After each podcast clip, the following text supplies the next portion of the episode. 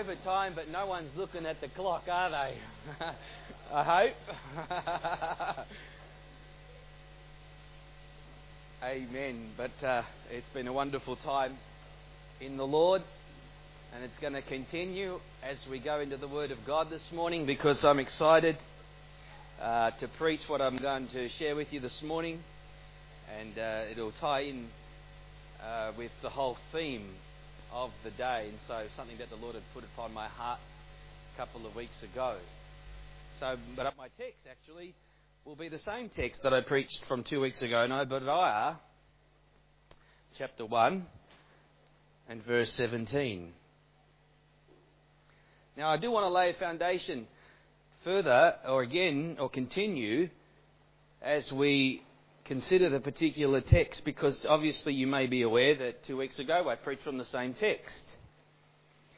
And in it I gave a pretty lengthy, uh, to a degree, a detailed account and shared with uh, the assembly uh, a bit of my personal journey as the Lord had brought me over the course of years and uh, how some of these things came to be in my own life according to the will and purposes of God. And I made emphasis, you may recall, of Psalm 25 and um, the secret of the Lord is with those who fear Him and uh, to them he will show them his covenant. And so that kind of formed the basis of some of the Lord's dealings with me, or actually lots of the Lord's dealings with me over the last number of years.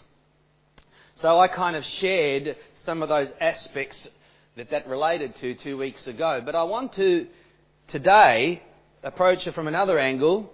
And, uh, and I also want to give you a little bit of a background how this came to be. And in doing so, I'll also reflect and share with you a little bit more about my Christian life. But as we did go to Fiji, and it was a blessing uh, to have shared that with the, the Bievich family and to have had the opportunity to preach and and just share the simple message of the gospel. I got to speak in a couple of different churches there and, and ministered accordingly. But I really have to say it was so refreshing. It was such a joy to be able to preach the gospel. I mean, it's one thing to, to pastor and teach the Word of God, but just to get back in that environment where you're just preaching Christ and the simplest message of the gospel of Jesus Christ. And, and I did that on a number of occasions and uh, believing that God would, would because uh, the gospel works. And so knowing and trusting that God would, would work in the hearts of men and women. But my heart was uh, stirred for various reasons. And so, uh, again, I'm going to put some context to this because, as you may be aware, I've been here now, I think, four and a half years, and, and I've been sharing with the assembly uh, those things that the Lord has really been showing me over years and working in me over a period of time. And so, uh, but that has pretty much been specifically related to the inward workings of God. Okay, the internal aspects of the way in which the Spirit of God works in our hearts and considering various, various aspects, uh, even to the recent uh, developing uh, messages that I preached on fullness of Christ. So it was inward. It was the inward workings of God inside the believer's heart. And so that was, uh, that's what's been the focus in part of my ministry over the last number of years. But let me say this, that was not always the dominant feature.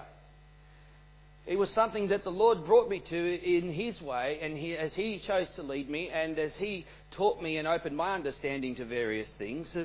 But um, it was not always the case. For many years, I was involved in a, in a fellowship for 20 years in which I was saved and served, and uh, that, that particular fellowship and its emphasis uh, and its ministry did not focus uh, to any real extent at all, actually, on the inward workings of God in the heart. And so, but, and, and, and that was a weakness. But one of its strengths, and which still remains with me to this day, and is there, is that they, they made a huge emphasis, if you want to call it, on the external aspects of Christian living, uh, and that which related to uh, evangelism that which related to discipleship, that which related to church planting. I was part of a, a, a movement that was uh, very aggressive in this, uh, with this mindset, having over a period of 40 years planted 2,000 churches in 100 nations. I mean, that was, it was, this was the driving vision and focus and force of the movement that I was a part of. So I would go to conferences uh, uh, once, twice, three times a year, and the whole theme would be centered around that. And the end of each conference, there would be churches planted. This was the whole emphasis of, of what I was involved in. And what's also interesting is um, uh, it also uh, what I also would do. The themes that they would, they would make up for these conferences, the themes would be like go into all the world and preach the gospel, or there would be other themes like go make disciples, or there would be other themes like take the land. See, we've, we've been using this phrase, take the land. Or there would be another emphasis on spiritual conquest. And they would quote Joshua chapter 1 verse 3, every place that the sole of your foot treads upon, that I've given to you. But they would use it in the context of evangelism and preaching the gospel and going to all nations to preach Christ. And so they would share it in that context, and that's why I say the external aspects. Not that it's uh, at all wrong, uh, it has its place, uh, obviously. And but it was for me, it was being in Fiji and just being in part of that whole environment that that rekindled, that stirred my heart, because those things are still in me that were deposited in those years. Uh, and uh, I believe that God in, in, uh, will cause to manifest in my ministry, in my life, in years to come. And so, yes, there's the aspect of the inward, and it's critical and it's important, but amen, we have a job to do. We have a gospel to preach. We have a, we have a mission, uh, we call it the Great Commission, in which we are to, to proclaim the gospel of Jesus Christ. And so it's in that context and it's in that thought that I'm going to consider our text in just a moment. But let's just be clear on a few things. When we consider the Old Testament, when we consider uh, the various um, stories of its history, when we consider the various prophecies of the, of the Old Testament, we understand that there are various applications that apply to various scriptures. For example, you may be familiar with this, but I'm going to just demonstrate it as we continue on with this particular text in Obadiah. But we would all be familiar with uh, Hosea and chapter 11, verse 1. And if you're not familiar with Hosea, you'll be familiar with it with, in Matthew's Gospel, but you'll be familiar with the scripture because the scripture is when Israel was a child, I loved him, and out of Egypt I called my son. Now we would read that and in, in, through the Old Testament prophet Hosea, and we would say, well, obviously, it's referring to the nation of Israel having been brought out of Egypt by God and being brought into the land and so here it is. Out of Egypt, I called my son, Israel, being the, the, the, God's children, God's, God's chosen people. And so surely we know that. But yet, we find that this is not the only um, uh, uh, place in which it refers to, because Matthew uses the same phrase when he talks about Jesus and he gives us an account of Jesus' life. And remember that Jesus, uh, uh, Joseph and Mary had to flee because of uh, Herod, who was going to kill all the children, and the massacre there that took place. And so they were told to flee to Egypt. And then, after the change of circumstances, they were instructed to go back uh, into Galilee. And uh, as Matthew describes that, he draws on Hosea under the inspiration of God, and he quotes in exactly the same scripture out of Egypt, I called my son. So there we find now it has an application to, uh, to the Israelites, it has an application to Christ. There's two valid applications, but they're not the only applications. We know that when we talk about uh, the principle of that scripture, it applies uh, to the church, the New Testament church.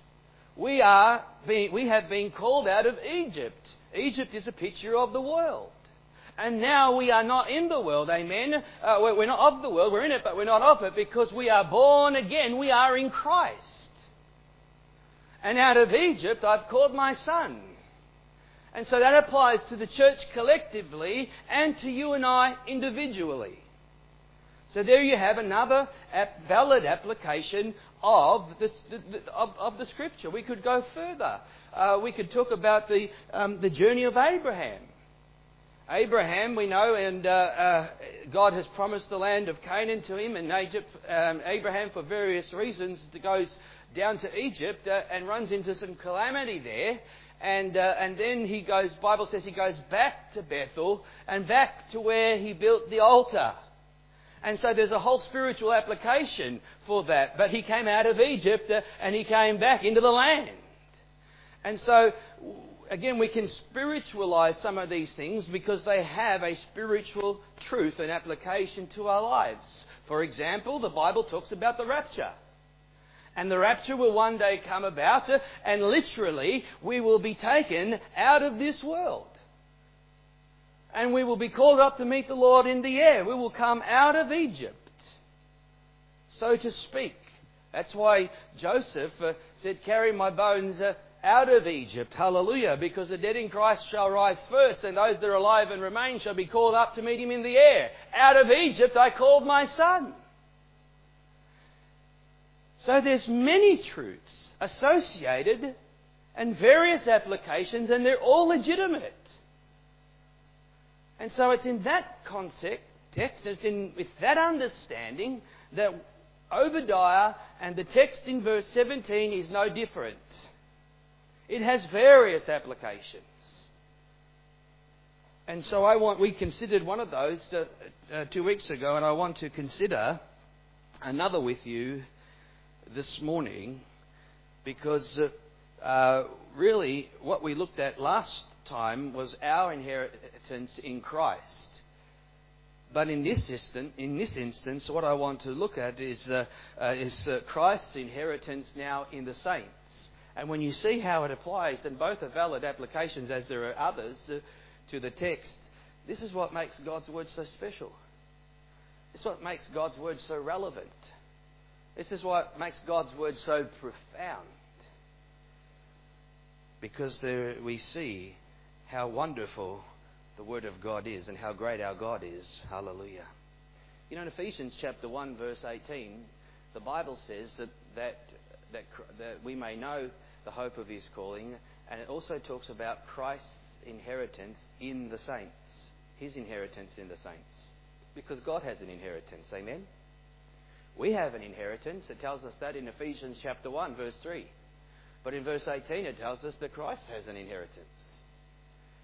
And so that inheritance is, uh, is identified, and, and this is one portion of text in Obadiah in which we can see it being uh, uh, referred to, and it's a shadow of that which was going to come in Christ Jesus. And so when we talk about possessing our possessions, or the house of Jacob shall possess their possessions, we're going to see how Christ will possess his possessions in this context. So we want to look at it in the context of Christ. But remember, as we look at this, I want you to keep in the broader perspective of your mind, we're talking about world evangelism.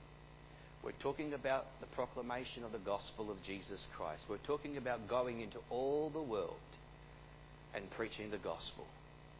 Because that's the one of the applications of this particular text. So let's read it in verse 17, Obadiah chapter 1. The Bible says, But on Mount Zion there shall be deliverance, and there shall be holiness. The house of Jacob shall possess their possessions. Now, just in that scripture alone, in the same way we just looked at Isaiah 11, there is a number of applications that shed forth from this particular text. I can think of four valid interpretations that apply to this particular portion of text. And one of those was clearly taught and was referred to again this morning, and I heard it when I was uh, when, with Bill Randalls last week because Bill Randalls had written that book and he was actually there in Frankston and he was talking about Ezekiel 35 and Mount Seir and he was putting it into context. But then he was referring to the fact that this refers to the nation and people of Edom. And then he was making its application and how, an, from, a, from a nationalistic perspective uh, how the Edomites are obviously an arch enemy of Israel and they are constantly uh, uh, wanting to destroy the Jews uh, and the children of Israel. And so, how one day we understand that in the process and according to the purpose of God and the processes of God, Israel will inherit the land. And as, as Hosea says, because that is the context of Obadiah in the first instance, uh, he says uh, that the house of Jacob will possess their possessions. And that's talking about the land, because let's face it, has Israel ever possessed all of the land? No. But yet it was given to them. God said that here is the land, yet they never possessed it all. And even till today, they, uh, I mean, we know that they were out of the land for nearly 2,000 years, uh, and yet now they're back in it, but there's still, uh, everyone's trying to carve it up, everyone's trying to get a piece of it and all the rest of it. But God says that there is coming a day, and it's related to the second coming of Christ when Jesus returns, and there shall be deliverance on Mount Zion and the house, uh, there shall be holiness, because Christ will be there, hallelujah, and the house of Jacob shall possess their possessions, because God said it is theirs, and it has always been theirs since the day that God gave it to them, and God will bring them into the full possession of their possessions. And so there you have it, there's the first expression. But you see, there's another application, and I just want to touch it again just briefly, but I looked at this two weeks ago. And I made an emphasis because remember, when I spoke about this two weeks ago, I was talking about the, the, the, theme of the fullness of Christ. That's why I touched upon that thread, if you want to call it, of why I uh, uh, ministered. And we spoke about Mount Zion, and we made the New Testament counterpart in Hebrews, and we showed how we are at Mount Zion and, we, and deliverance that is in Christ Jesus, uh, and so forth. And we made a spiritual application of possessing our possessions in Christ Jesus. Yes, now, now let me ask this. Do we have an inheritance? Ephesians 1 3 says absolutely. But have we possessed all of our inheritance? I, I, I say, from my experience and observations and knowledge of Scripture and of people's lives, that is not always the case. They don't always possess what is theirs. And let me say this we still haven't yet possessed all that God has given us as a part of our inheritance. Have we? Until we get out of this body and we get out of this world, amen, we're not going to enter into the full possession of all that is ours in Christ. But it's there, it's kept for us, hallelujah, reserved in heaven. And we will one day, like Israel, enter into a fullness of possessing our possessions. But then there's a third aspect. I'm not going to touch upon this, but I just want to highlight because actually I may even go into this, if God willing, uh, further. But there's another typological uh, application that relates to flesh and spirit. Flesh and spirit. And this has to do with uh, Edom and Israel. And when you consider the, uh, you know, Jacob and Esau, and then you consider the, the people of Israel and the people of Edom, you begin to realize that there's a greater application as well in which the, uh, the Bible talks about uh, the flesh and the spirit, and so too, there's much that's contained within verse 17 that has an application to that in which we are to walk in the Spirit, which again kind of moves upon what I was talking about in the context of possessing our possessions. But there's a, there's a depth to it and a, and a revelation to it that as I even began to look through some things, even in the course of this week, it's quite profound the lessons that we can learn from it. But again, I'm not going to d- discuss it, but other than to state that there is another application that relates to that. And then there's the fourth application, and that's what we're going to focus on this morning, and that is Christ. Because clearly in verse 17, we, as we consider what is God is saying, we can understand that, that uh, that the prophet is also, and the scripture is also clearly pointing to and referring to Jesus Christ himself. In verse 17 it says, But on Mount Zion there shall be deliverance. You see, that's talking about Israel in the future sense, but you see, Jesus has already come. Hallelujah. And so when we talk about the day of the Lord, we're talking about Christ in his first coming, uh, in his redemption, amen, and the salvation that he wrought for us in Calvary. And so upon Mount, uh, Mount Zion, there shall be deliverance. There, we can escape to Jesus. Hallelujah. And through Jesus' death and resurrection, salvation has been purchased, redemption has been wrought, and when we are reconciled to God, hallelujah, we, as uh, brother James spoke of, uh, we are fleeing from the wrath to come. We take refuge in Christ Jesus. We are saved from wrath through Him. And so we talk about the deliverance, we talk about escaping to Christ because He, amen, has come and He has purchased our salvation. But you see, when it says upon Mount Zion there shall be deliverance and, and, and there shall be holiness, there's a couple of things that, we can, that it points towards.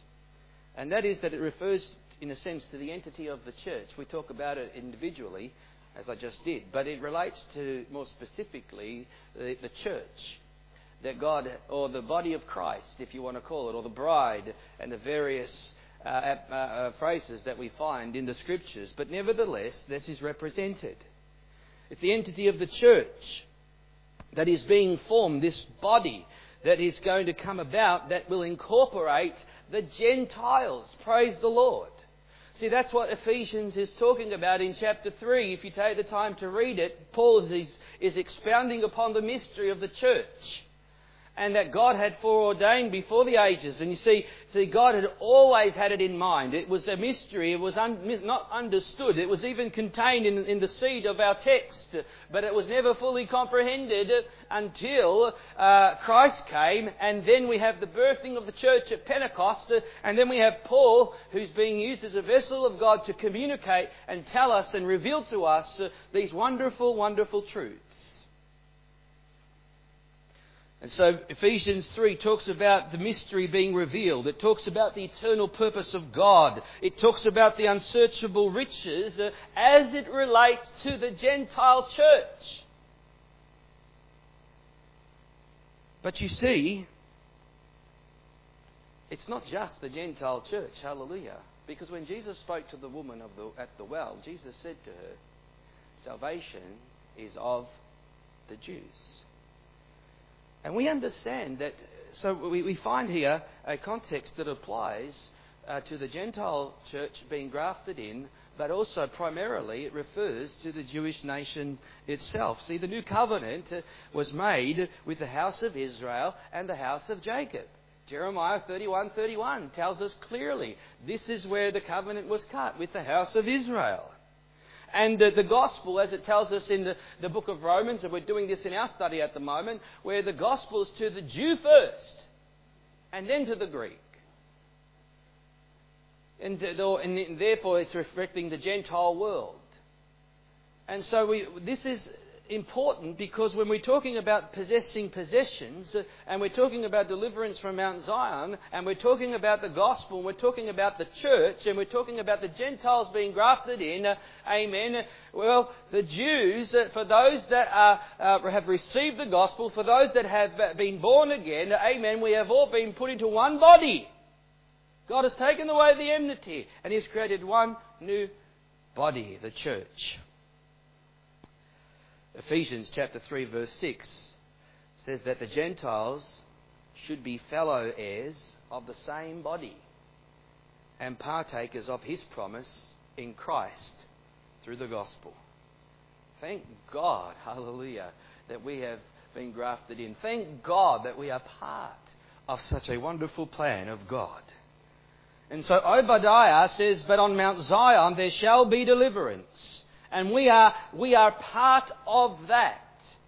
We have become partakers of the divine nature. Hallelujah. We are in Christ Jesus. And it says in verse 17, and there shall be holiness.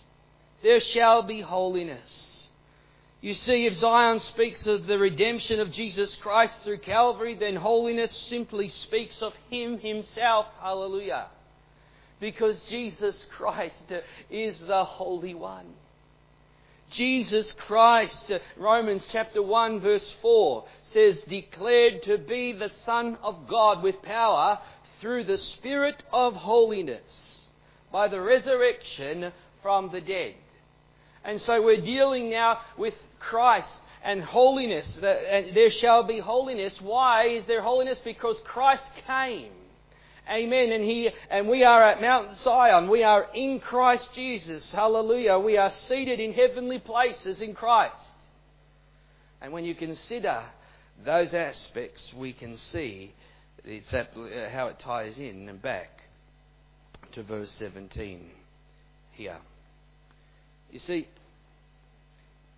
knowing that Obadiah is writing and he, through, through God, is pronouncing judgment upon the nation of Edom and the people of Edom. And so, what's interesting is, is when you uh, just consider it in that context as well, you begin to see that um, the, uh, the word Edom in Scripture, the people Edom, the nation Edom, represents, uh, spiritually speaking, it represents pride or, or sin. And this is the principal sin of all humanity against the holy God. And, uh, you know, and, and as I said, Edom represents the flesh, the sin nature, the very thing that is offensive to God is, uh, is, is encapsulated in the people or the nation of Edom. And so God is pronouncing a judgment, an ultimate judgment on Edom, and, uh, and obviously, in doing so, he's pronouncing a, a, judgment on sin and pride. And so, when we consider the issue of sin, we see again, as we consider Christ uh, and the church, but we see Christ the Holy One bringing de- deliverance on Mount Zion through his redemption, and we see God bringing a judgment upon sin. Christ is, is, brings a judgment upon sin through his death and ultimately his resurrection, the spirit of holiness, hallelujah, through the resurrection of the dead. As God or Jesus lays down his life in Calvary and then rises again from the dead through the spirit of holiness. And therefore he purchases our, our salvation. You see, God made him who knew no sin to be sin for us and so we have a wonderful picture of redemption on God's judgment upon sin through Christ being revealed to us in verse 17. But we can go a little further in this because it's interesting to note this as I was studying it out. It says, "Who? Uh, think about Herod. We know who Herod was, right? There's a number of them, but we know who Herod was. He was the one during the time of Jesus uh, who killed the baby, uh, the baby boys and He's the one that uh, killed, had killed ultimately and allowed for the killing, ordered the killing of John the Baptist, and and obviously uh, responsibility for the crucifixion of Jesus. But you know, Herod was an Edomite. He was an Edomite. That was his, his, that was the root of his descendancy. And so here you have Jesus and Herod face to face.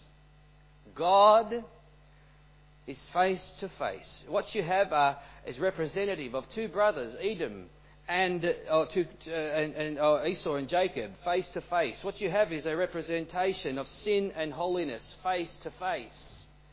And here you have God dealing a judgment because here he is before Herod, and the Bible says that he answers Herod not a word. But he knew he was about to go to the cross, and there he was going to uh, a triumph, amen, uh, over sin and death.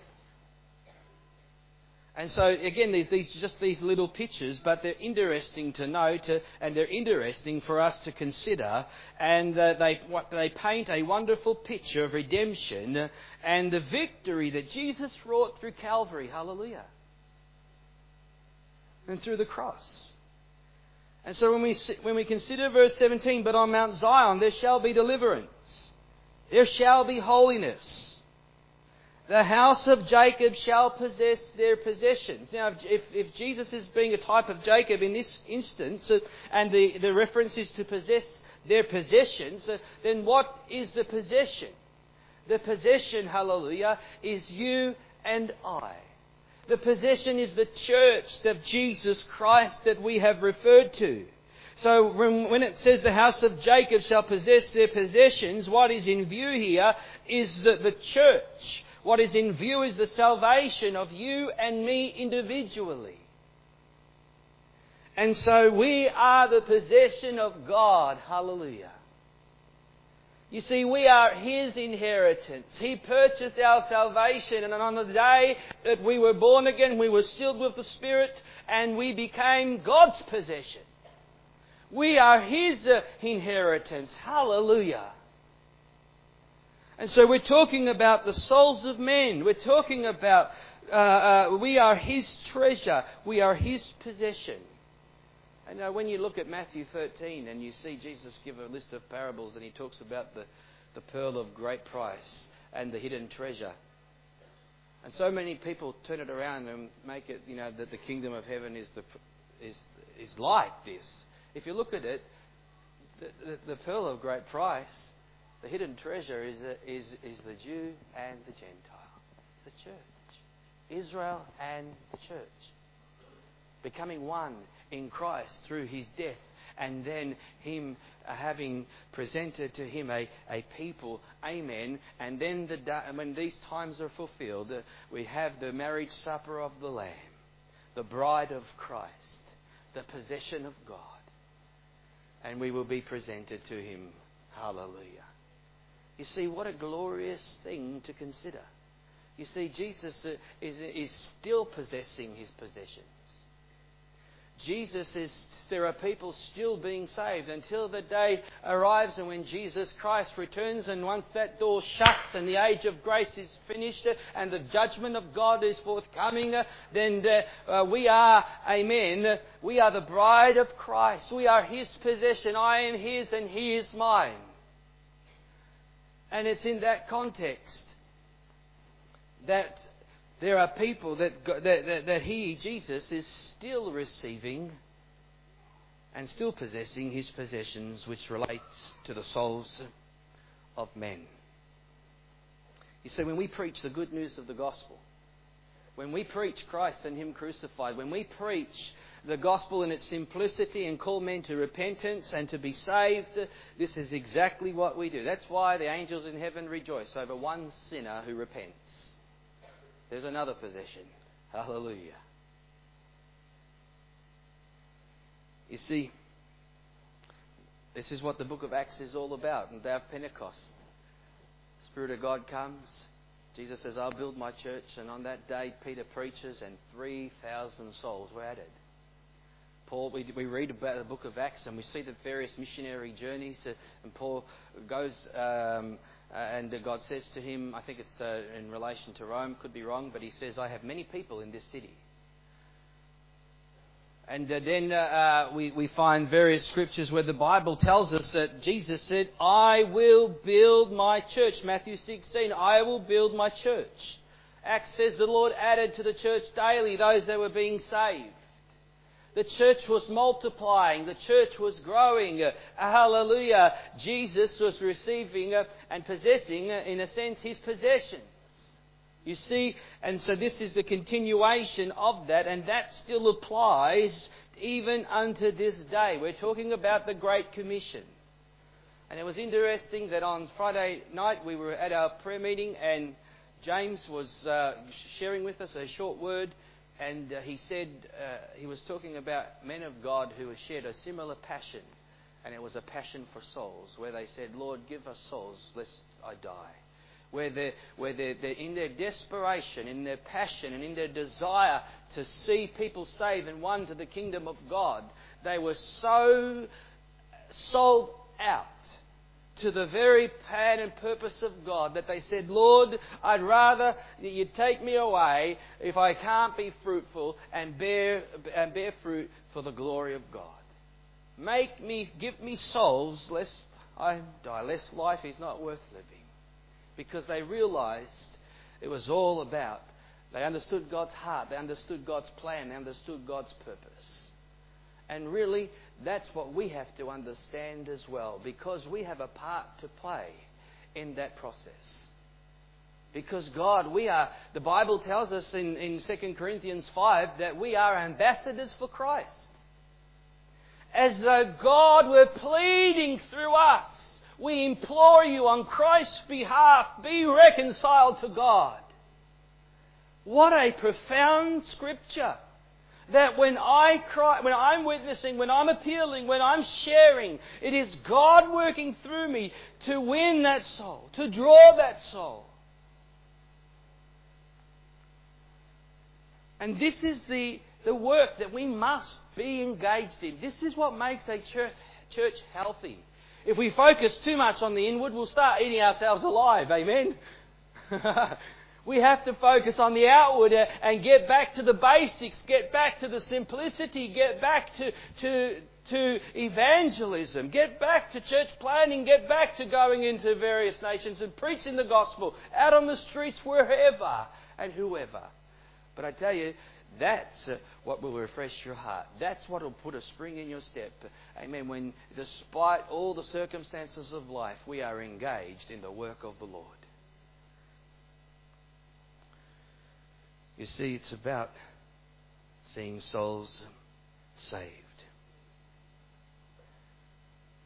You know, I prayed this on, on Friday night because it came to my mind as I was praying in light of what James has shared. But you know, various movements and peoples over the years, God has worked mightily in and through to accomplish His purposes. You know, Salvation Army was an army. And it went out and it just uh, preached the gospel and went into all the world. Okay, and that's not what it was now. When we look at it now and we've, you know, salvos and whatever that means. But it was once the Salvation Army. And it was uh, totally fixed on that purpose you know, um, the Moravian movement, you might be aware, and there was that, that they had a catchphrase, or a, a, a phrase, sorry, but it came forth from two men, I believe, who, who were going to go to an island that they knew once they had gone there, they would never ever return. And as they boarded the ship and as they were waving goodbye into the tears of the people, and they said, Let the Lord's will be done, as they went forth, they cried out, and it became the slogan, if you want to call it, of the movement May the Lamb that was slain receive the reward of his suffering, possessing his possessions, possessing the souls of men. Paul said, I have become all things to all men, that I may win them all. Woe is me if I do not preach the gospel. We have a huge responsibility. We have a huge obligation. We are indebted to God to preach the gospel of Jesus Christ.